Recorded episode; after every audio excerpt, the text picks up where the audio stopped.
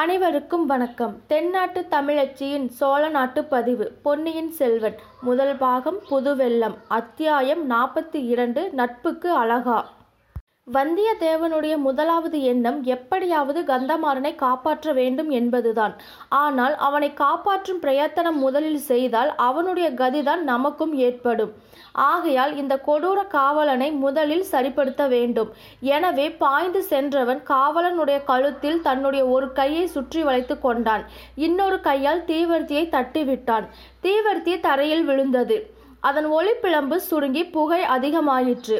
காவலனுடைய கழுத்தை ஒரு இடுக்கு இடுக்கி வந்தியத்தேவன் தன் பலத்தை எல்லாம் பிரயோகித்து அவனை கீழே தள்ளினான். காவலனுடைய தலை சுரங்கப்பாதையின் சுவரில் மோதியது. அவன் கீழே விழுந்தான். வந்தியத்தேவன் தீவர்த்தியை எடுத்துக்கொண்டு அவன் அருகில் சென்று பார்த்தான். செத்தவனைப் போல் அவன் கிடந்தான். ஆயினும் முன் ஜாக்கிரதையுடன் அவன் அங்கவஸ்திரத்தை எடுத்து இரண்டு கையையும் சேர்த்து இறுக்கி கட்டினான். இவ்வளவையும் சில வினாடி நேரத்தில் செய்துவிட்டு கந்தமாறனிடம் ஓடினான். அவன் முதுகில் குத்திய கத்தியுடன் பாதி உடம்பு சுரங்க பாதையிலும் பாதி உடல் வெளியிலுமாக கிடப்பதை கண்டான். அவனுடைய வேலும் பக்கத்தில் விழுந்து கிடந்தது. வந்தியத்தேவன் வெளியில் சென்று கந்தமாறனை பிடித்து இழுத்து வெளியேற்றினான். வேலையும் எடுத்துக்கொண்டான் உடனே கதவு தானாகவே மூடிக்கொண்டது. சுவர் அந்த பெரும் ரகசியத்தை மறைத்துக்கொண்டு இருள் வடிவமாக ஓங்கி நின்றது. ஓங்கி அடித்த காற்றிலிருந்து கோட்டைக்கு வெளியே வந்தாகிவிட்டது என்பதை வந்தியத்தேவன் அறிந்து கொண்டான். அடர்ந்த மரங்களும் கோட்டை சுவர் கொத்தளங்களும் சந்திரனை மறைத்து கொண்டிருந்தபடியால் நிலா வெளிச்சம் மிக மிக மங்களாக தெரிந்தது. கந்தமாறனை தூக்கி வந்தியத்தேவன் தோளில் போட்டு கொண்டான். ஒரு கையில் கந்தமாறனின் வேலையும் எடுத்துக்கொண்டான் ஓர் அடி எடுத்து வைத்தான். சடசடவென்று மண் சரிந்து செங்குத்தாக கீழே விழும் உணர்ச்சி ஏற்பட்டது. சட்டென்று வேலை ஊன்றிக்கொண்டு பெருமுயற்சி செய்து நின்றான். கீழே பார்த்தான் மரங்களும் கோட்டை சுவரும் அளித்த நிழலில் நீர் பிரவாகம் தெரிந்தது. அதிவேகமாக பிரவாகம் சுழல்கள் சுழிகளுடன் சென்று கொண்டிருந்ததும் ஒருவாறு தெரிந்தது. நல்ல வேலை கரணம் தப்பினால் மரணம் என்ற கதி நேரிட்டிருக்கலாம். கடவுள் காப்பாற்றினார். அந்த கொடும் பாதக காவலன். ஆனால் அவனை நொந்து என்ன பயன்? எஜமான் கட்டளையைத்தானே அவன் நிறைவேற்றியிருக்க வேண்டும்? வாசற்படியில் முதுகில் குத்தி அப்படியே இந்த பள்ள புனல் வெள்ளத்தில் தள்ளிவிட உத்தேசித்திருக்க வேண்டும்.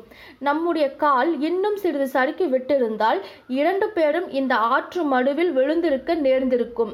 நாம் ஒருவேளை தப்பி பிழைத்தாலும் கந்தமாறன் கதி அதோ கதிதான். தஞ்சை கோட்டை சுவரை ஓரிடத்தில் வடவாறு நெருங்கி செல்வதாக வந்தியத்தேவன் அறிந்திருந்தான். இது வடவாறாகத்தான் இருக்க வேண்டும். வடவாற்றில் அதிக வெள்ளம் அப்போது இல்லை என்றாலும் இந்த கோட்டை ஓரத்தில் ஆழமான மடுவாக இருக்கலாம். யார் கண்டது? வேலை தண்ணீரில் விட்டு ஆழம் பார்த்தான் வந்தியத்தேவன். வேல் முழுவதும் தண்ணீருக்குள் சென்று மூழ்கியும் தரை தட்டுப்படவில்லை. ஆஹா என்ன கொடூரமான பாதகர்கள் இவர்கள். அதை பற்றி யோசிக்க இது சமயமில்லை. தாமும் தப்பி கந்தமாறனையும் தப்பிவிக்கும் வழியை தேட வேண்டும். வெள்ள பிரவாகத்தின் ஓரமாகவே கால்கள் சறுக்கி விடாமல் கெட்டியாக அழுத்தி பாதங்களை வைத்து வந்தியத்தேவன் நடந்தான். தோளில் கந்தமாறனுடனும் கையில் அவனுடைய வேலுடனும் நடந்தான். கந்தமாறன் இரண்டு மூன்று தடவை முக்கி முணங்கியது அவனுடைய நண்பனுக்கு தைரியத்தையும் மன உறுதியையும் அளித்தது. கொஞ்ச தூரம் இப்படியே சென்ற பிறகு கோட்டை சுவர் விலகி அப்பால் சென்றது. கரையோரத்தில் காடு தென்பட்டது. கீழே முட்கள் நிறைய கிடந்தபடியால் கால் அடி வைப்பது கஷ்டமாய் இருந்தது ஆஹா இது என்ன? ஒரு மரம் ஆற்றில் விழுந்து கிடக்கிறதே. நல்ல உயரமான மரமாய் இருந்திருக்க வேண்டும். வெள்ளம் அதனுடைய வேரை பறித்து விட்டது போலும். பாதி ஆறு வரையில் விழுந்து கிடந்தது. அதில் ஏறி தட்டு தடுமாறி நடந்தான். வெள்ளத்தின் வேகத்தில் மரம் அசைந்து கொண்டிருந்தது. மரத்தின் கிளைகளும் இலைகளும் தண்ணீரில் அலைப்புண்டு தவித்தன. காற்றோ அசாத்தியமாக அடித்து கொண்டிருந்தது. மரத்தின் நுனிக்கு வந்ததும் வேலை விட்டு ஆழம் பார்த்தான். நல்ல வேலை முருகன் காப்பாற்றினார். இங்கே அவ்வளவு பள்ளமில்லை. வந்தியத்தேவன் மரத்திலிருந்து நதியில் இறங்கி கடந்து சென்றான். அங்கங்கே பள்ளம் மேடுகளை சமாளித்து கொண்டு சென்றான். வெள்ளத்தின் வேகத்தையும் காற்றின் தீவிரத்தையும் தன் மன உறுதியினால் எதிர்த்து போராடி கொண்டு சென்றான். அவன் உடம்பு வெடவெடவென்று சில சமயம் நடுங்கியது. தோளில் கிடந்த கந்தமாறன் சில சமயம் நழுவி விழுந்துவிட பார்த்தான். இந்த அபாயங்களையெல்லாம் தப்பி வந்தியத்தேவன் அக்கரையை அடைந்தான். கொஞ்ச தூரம் இடுப்பு வரை நனைந்த ஈரத் துணியுடன் ஆஜானுபாகுவான கந்தமாறனுடைய கனமான உடலை தூக்கி கொண்டு தள்ளாடி சென்ற பிறகு மரநிழலில் சிறிது இடைவெளி ஏற்பட்ட ஓரிடத்தில் கந்தமாறனை கீழே மெதுவாக வைத்தான். முதலில் சிறிது சிரம பரிகாரம் செய்து கொள்ள விரும்பினான். அத்துடன் கந்தமாறனுடைய உடம்பில் இன்னும் உயிர் இருக்கிறதா என்பதை நிச்சயப்படுத்தி கொள்ள விரும்பினான். உயிரற்ற உடலை சுமந்து சென்று என்ன உபயோகம்? அதை காட்டிலும் அக்காவலன் உத்தேசித்தது போல் வெள்ளத்திலேயே விட்டுவிட்டு செல்லலாம். இல்லை இல்லை உயிர் இருக்கிறது பெருமூச்சு வருகிறது நாடி வேகமாக அடித்து கொள்ளுகிறது நெஞ்சு விம்முகிறது. இப்போது என்ன செய்யலாம்? முதுகிலிருந்து கத்தியை எடுக்கலாமா? எடுத்தால் ரத்தம் பீடிட்டு அடிக்கும். அதனால் உயிர் போனாலும் போய்விடும். காயத்திற்கு உடனே சிகிச்சை செய்து கட்டுக்கட்ட வேண்டும். ஒருவனாக செய்யக்கூடிய காரியம் அல்லவே வேறு யாரை உதவிக்கு தேடுவது? சேந்தன் அமுதனுடைய நினைவு வந்தது. அவனுடைய தோட்டமும் வீடும் வடவாற்றின் கரையிலேதான் இருக்கிறது. இங்கே சமீபத்திலேயே இருக்கக்கூடும். எப்படியாவது சேந்தன் அமுதனுடைய வீட்டுக்கு தூக்கி கொண்டு போய் சேர்ந்தால் கந்தமாறன் பிழைக்க வழியுண்டு. ஒரு முயற்சி செய்து பார்க்கலாம். கந்தமாறனை மறுபடியும் தூக்க முயன்றபோது அவனுடைய கண்கள் திறந்திருப்பதைக் கண்டு வந்தியத்தேவன் வியப்பும் மகிழ்ச்சியும் கொண்டான். கந்தமாறா நான் யார் தெரிகிறதா? என்று கேட்டான். தெரிகிறது நன்றாக தெரிகிறது. வல்லவரையன் நீ. உன்னைப் போல் அருமையான நண்பனை தெரியாமல் இருக்குமா? மறக்கத்தான் முடியுமா? பின்னால் நின்று முதுகிலை குத்தும் ஆப்த சிநேகிதன் அல்லவா நீ? என்றான் கந்தமாறன். வல்லவரையனை இந்த கடைசி வார்த்தைகள் சவுக்கினால் அடிப்பது போலிருந்தது. ஐயோ நானா உன்னை பின்னாலிருந்து குத்தினேன் என்று ஆரம்பித்தவன் ஏதோ ஞாபகம் வந்து சட்டென்று நிறுத்தினான். நீ குத்தவில்லை உன் கத்தி என் முதுகை தடவி கொடுத்தது. அட பாவி உனக்காக அல்லவா இந்த சுரங்க வழியில் அவசரமாக கிளம்பினேன்? பழுவேட்டையருடைய ஆட்கள் உன்னை பிடிப்பதற்குள் நான் பிடிப்பதாக விடைந்தேன் உன்னை யாரும் எந்தவித உபத்திரமும் செய்யாமல் தடுப்பதற்காக ஓடி வந்தேன். உன்னை தேடி பிடித்து வந்து சின்ன பழுவேட்டையரையரின் கோட்டை காவல் படையில் சேர்த்து விடுவதாக சபதம் கூறிவிட்டு வந்தேன். இப்படி உனக்கு நன்மை செய்ய நினைத்த நண்பனுக்கு நீ இவ்வாறு துரோகம் செய்து விட்டாய். இதுதானா நட்புக்கு அழகு? நாம் ஒருவருக்கொருவர் உதவி செய்து கொள்ள வேண்டுமென்று எத்தனை தடவை கையெடுத்து சத்தியம் செய்து கொண்டிருக்கிறோம்.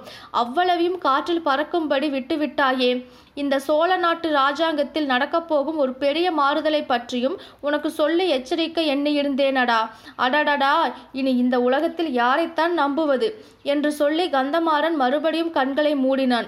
இவ்வளவு அதிகமாகவும் ஆத்திரமாகவும் பேசியது அவனை மீண்டும் மூர்ச்சையடையும்படி செய்திருக்க வேண்டும். நம்புவதற்கு மனிதர்களாயில்லை பழுவேட்டையரையர்களை நம்புவது என்று வந்தியத்தேவன் முணுமுணுத்தான். ஆயினும் அவனுடைய கண்களில் கண்ணீர் துளித்தது. தான் சொல்ல எண்ணியதை சொல்லாமல் விட்டதே நல்லது என்று எண்ணிக்கொண்டான். கந்தமாறனுடைய உடலை மறுபடி தோளில் தூக்கி போட்டுக்கொண்டு நடக்கலுற்றான். இரவில் மலரும் பூக்களின் நறுமணம் குபீர் என்று வந்தது. சேந்தன் அமரனுடைய வீடு சமீபத்தில்தான் இருக்க வேண்டும் என்று அவன் எண்ணியது வீண் போகவில்லை. விரைவில் தோட்டம் வந்தது. ஆனால் அந்த தோட்டம் முதலாவது நாள் பார்ப்பதற்கும் இன்று பார்ப்பதற்கு எவ்வளவு வித்தியாசம். அனுமார் அளித்த அசோகவனத்தையும் வானரங்கள் அளித்த மதுவனத்தையும் அத்தோட்டம் அப்போது ஒத்திருந்தது. ஆகா தன்னை தேடிக்கொண்டு பழுவேட்டையரின் ஆட்கள் இங்கே வந்திருக்கிறார்கள் போலிருக்கிறது. வந்தவர்கள் இத்தகைய அக்கிரமங்களை செய்துவிட்டு போயிருக்கிறார்கள். அடடடா சேந்தன் அமுதனும் அவனுடைய அருமை அன்னையும் எவ்வளவு அரும்பாடுபட்டு இந்த நந்தவனத்தை வளர்த்திருக்க வேண்டும். அவ்வளவும் பாழாய் போய்விட்டதே. நந்தவனம் அழிந்ததில் அனுதாபம் சட்டென்று விலகியது. தன்னுடைய அபாயகரமான நிலைமை நினைவு வந்தது. ஒற்றர்களும் கோட்டை காவல் வீரர்களும் இங்கே சமீபத்தில் எங்கேயாவது காத்திருந்தால் என்ன செய்வது? அவர்களை ஒரு கை பார்த்து சமாளிக்க வேண்டியதுதான். நல்ல வேளையாக அதோ நமது குதிரை கட்டிய மரத்திலேயே இன்னும் இருக்கிறது. ஒருவேளை தன்னை பிடிப்பதற்காகவே அதை விட்டு வைத்திருக்கிறார்களோ? எப்படியா இருந்தாலும் என்ன செய்ய முடியும்? இவனை இக்குடிசையில் உள்ள நல்ல மனிதர்களிடம் ஒப்புவிட்டு விட்டு குதிரையில் ஏறி தட்டிவிட வேண்டியதுதான். இங்கே புறப்படும் குதிரை பழையாறை போய்தான் நிற்க வேண்டும். மெல்ல மெல்ல அடிமேல் அடி வைத்து நடந்து குடிசை வாசலை அடைந்தான். வாசல் திண்ணையில் படுத்திருந்த சேந்தன் அமுதனை தட்டி எழுப்பினான். தூக்கி வாரி போட்டுக்கொண்டு எழுந்த அமுதனுடைய வாயை பொத்தினான். பிறகு மெல்லிய குரலில் சொன்னான் தம்பி நீதான் எனக்கு உதவி செய்ய வேண்டும். பெரிய சங்கடத்தில் அகப்பட்டு கொண்டிருக்கிறேன். இவன் என் அருமை சிநேகிதன். கடம்பூர் சம்புவரையர் மகன் கந்தமாறன். நான் வரும் வழியில் யாரோ இவனை முதுகிலேயே குத்தி போட்டிருந்தார்கள் எடுத்து வந்தேன் என்றான். படுபாவிகள் முதுகிலேயே குத்தி இருக்கிறார்களே எப்பேற்பட்ட சுத்த வீரர்கள்? என்றான் அமுதன். பிறகு இவனை என்னால் முடிந்தவரை பார்த்து கொள்கிறேன். இன்று மாலையிலிருந்து கும்பல் கும்பலாக பல வீரர்கள் வந்து உன்னை தேடிவிட்டு போனார்கள். அவர்களால் நந்தவனமே அழிந்து போய் விட்டது போனாலும் போகட்டும் நீ தப்பி பிழைத்தால் சரி. நல்ல வேளையாக உன் குதிரையை அவர்கள் விட்டு போய் விட்டார்கள் குதிரையில் ஏறி உடனே புறப்படு. அப்படித்தான் என் உத்தேசமும். ஆனால் இவன் உயிரை காப்பாற்ற ஏதேனும் செய்ய வேண்டும். அதை பற்றி உனக்கு கவலை வேண்டாம். என் தாயார் இம்மாதிரி விஷயங்களில் கை தேர்ந்தவள். காயங்களுக்கு சிகிச்சை செய்ய அவளுக்கு நன்றாக தெரியும் என்று சொல்லி சேந்தன் அமுதன் குடிசையின் கதவை லேசாக இரண்டு தட்டு தட்டினான். உடனே கதவு திறந்தது. சேந்தன் அமுதனுடைய அன்னை வாசற்படியில் நின்றாள். கந்தமாறனை இருவருமாக தூக்கி கொண்டு போய் உள்ளே கூடத்தில் போட்டார்கள். கை விளக்கின் வெளிச்சத்தில் சேந்தன் அமுதன் தன் அன்னையுடன் சமிக்கையினால் பேசினான். அதை அவள் நன்கு அறிந்து கொண்டதாக தோன்றியது. கந்தமாறனை உற்று பார்த்தாள். முதுகில் செருகியிருந்த கத்தியை பார்த்து பிறகு உள்ளே போய் சில பச்சிலை தலைகளையும் பழந்துணியையும் எடுத்துக்கொண்டு வந்தாள். இருவரையும் நிமிர்ந்து பார்த்தாள். கந்தமாறனை சேந்தன் அமுதன் இடுக்கி பிடித்து கொண்டான். முதுகில் இத்தனை நேரமாய் நீட்டிக் கொண்டிருந்த கத்தியை வல்லவரையின் பழங்கொண்டு எழுத்து வெளியேற்றினான். ரத்தம் குபீரென்று வெளியிட்டு பாய்ந்தது. உணர்ச்சியற்ற நிலையில் கந்தமாறன் ஓவென்று கத்தினான். வந்தியத்தேவன் அவனது வாயை பொத்தினான். காயத்தை சேந்தன் அமுதன் அமுக்கி பிடித்து கொண்டான். அமுதனுடைய அன்னை பச்சிலை தலைகளை காயத்தில் வைத்து கட்டினாள். கந்தமாறன் மறுபடியும் முக்கி முணங்கினான். தூரத்தில் திடுதிடுவென்று மனிதர்கள் ஓடிவரும் சத்தம் கேட்டது. போ போ சீக்கிரம் என்றான் அமுதன். இரத்தக்கரை படிந்த கத்தியையும் வேலையும் கையில் எடுத்துக்கொண்டான் வந்தியத்தேவன். புறப்பட்டவன் தயங்கி நின்றான். தம்பி நீ என்னை நம்புகிறாயே என்று கேட்டான். நான் கடவுளை நம்புகிறேன். உன்னிடம் பிரியம் வைத்திருக்கிறேன். எதற்காக கேட்டாய்? எனக்கு ஒரு உதவி செய்ய வேணும் இந்த பக்கத்தில் எனக்கு அவ்வளவாக வழி தெரியாது. அவசரமாக பழையாறைக்கு போக வேண்டும். குந்தவை பிராட்டிக்கு முக்கியமான செய்தி ஒன்று கொண்டு போக வேண்டும். கொஞ்ச தூரம் வழிகாட்டுவதற்கு வருகிறாயா? உடனே சேந்தன் அமுதன் தன் அன்னையிடம் இன்னும் ஏதோ ஜாடையாக சொன்னான். இதிலெல்லாம் அவள் அதிக வியப்பு அடைந்ததாக தோன்றவில்லை. போய் வரும்படி சமைக்கையினால் தெரிவித்தாள். காயம் பட்டவனை தான் கவனித்துக் கொள்வதாகவும் ஜாடை காட்டினாள். சேந்தனும் தேவனும் புறப்பட்டு சென்றார்கள். முதலில் தேவனும் பின்னால் சேந்தனும் குதிரை மேல் ஏறி கொண்டார்கள். குதிரையின் சத்தம் கேளாதபடி மெதுவாகவே செலுத்தினான் வந்தியத்தேவன். சற்று தூரம் போன பிறகு தட்டிவிட்டான். குதிரை பாய்ச்சலில் பீய்த்து கொண்டு சென்றது. குதிரை புறப்பட்ட அதே நேரத்தில் ஐந்து ஆறு வீரர்கள் குடிசைக்கு வந்து சேர்ந்தார்கள். கதவை தடத்தடவென்று தட்டினார்கள். அமுதனின் தாய் கதவை திறந்தாள். வாசற்படியில் நின்றாள். இங்கே என்னமோ கூச்சல் கேட்டதே அது என்ன? என்று இழைந்தான் ஒரு வீரன். அமுதனின் அன்னை ஏதோ உளறி குளறினாள். இந்த செவிட்டு ஊமையிடம் பேசி என்ன பயன்? உள்ளே போய் பார்க்கலாம் என்றான் ஒருவன். இவள் வழிமறித்து கொண்டு நிற்கிறாளே. அந்த பூக்குடலை பையன் எங்கே போனான்? ஊமையை தள்ளிவிட்டு உள்ளே நுழையுங்களடா. சேந்தன் அமுதனுடைய தாயார் மேலும் ஊமை பாஷையில் ஏதேதோ கத்தினாள். தன்னை தள்ள முயன்ற வீரனை அவள் தள்ளிவிட்டு கதவை தாளிட பார்த்தாள். நாலைந்து பேராக கதவை பிடித்து தள்ளி சாத்த முடியாதபடி செய்தார்கள். அமுதனுடைய தாய் இன்னும் உரத்த கூச்சல் புலம்பலுடன் திடீரென்று கதவை விட்டாள். இரண்டு மூன்று பேர் கீழே உருடி அடித்து கொண்டு விழுந்தார்கள். மற்றவர்கள் அவர்களை மிதித்து கொண்டு உள்ளே புகுந்தார்கள். ஆள் இங்கே இருக்கிறான் என்று ஒருவன் கத்தினான். அகப்பட்டு கொண்டானா? என்றான் இன்னொருவன். ஓடப்போகிறான் பிடித்து கட்டி போடுங்கள் என்றான் இன்னொருவன். ஊமை மேலும் புலம்பினாள். ஒரே இரத்த விழாராக இருக்கிறதே என்று ஒருவன் கூவினான். ஊமை கைவிளக்கை தூக்கி பிடித்து கீழே கிடந்தவனை சுட்டிக்காட்டி பே பே பே என்றாள். அடே இவன் வேறு ஆள் போல் தோன்றுகிறதே. பே பே. நேற்று இங்கு வந்திருந்தவன் தானா இவன்? பே பே. உன் மகன் எங்கே? பே பே. ஊமை பிணமே சற்று சும்மா இரு. அடே இவனை நன்றாக பாருங்கள். அடையாளம் யாருக்காவது தெரியுமா? அவன் இல்லை அவன்தான். இல்லவே இல்லை.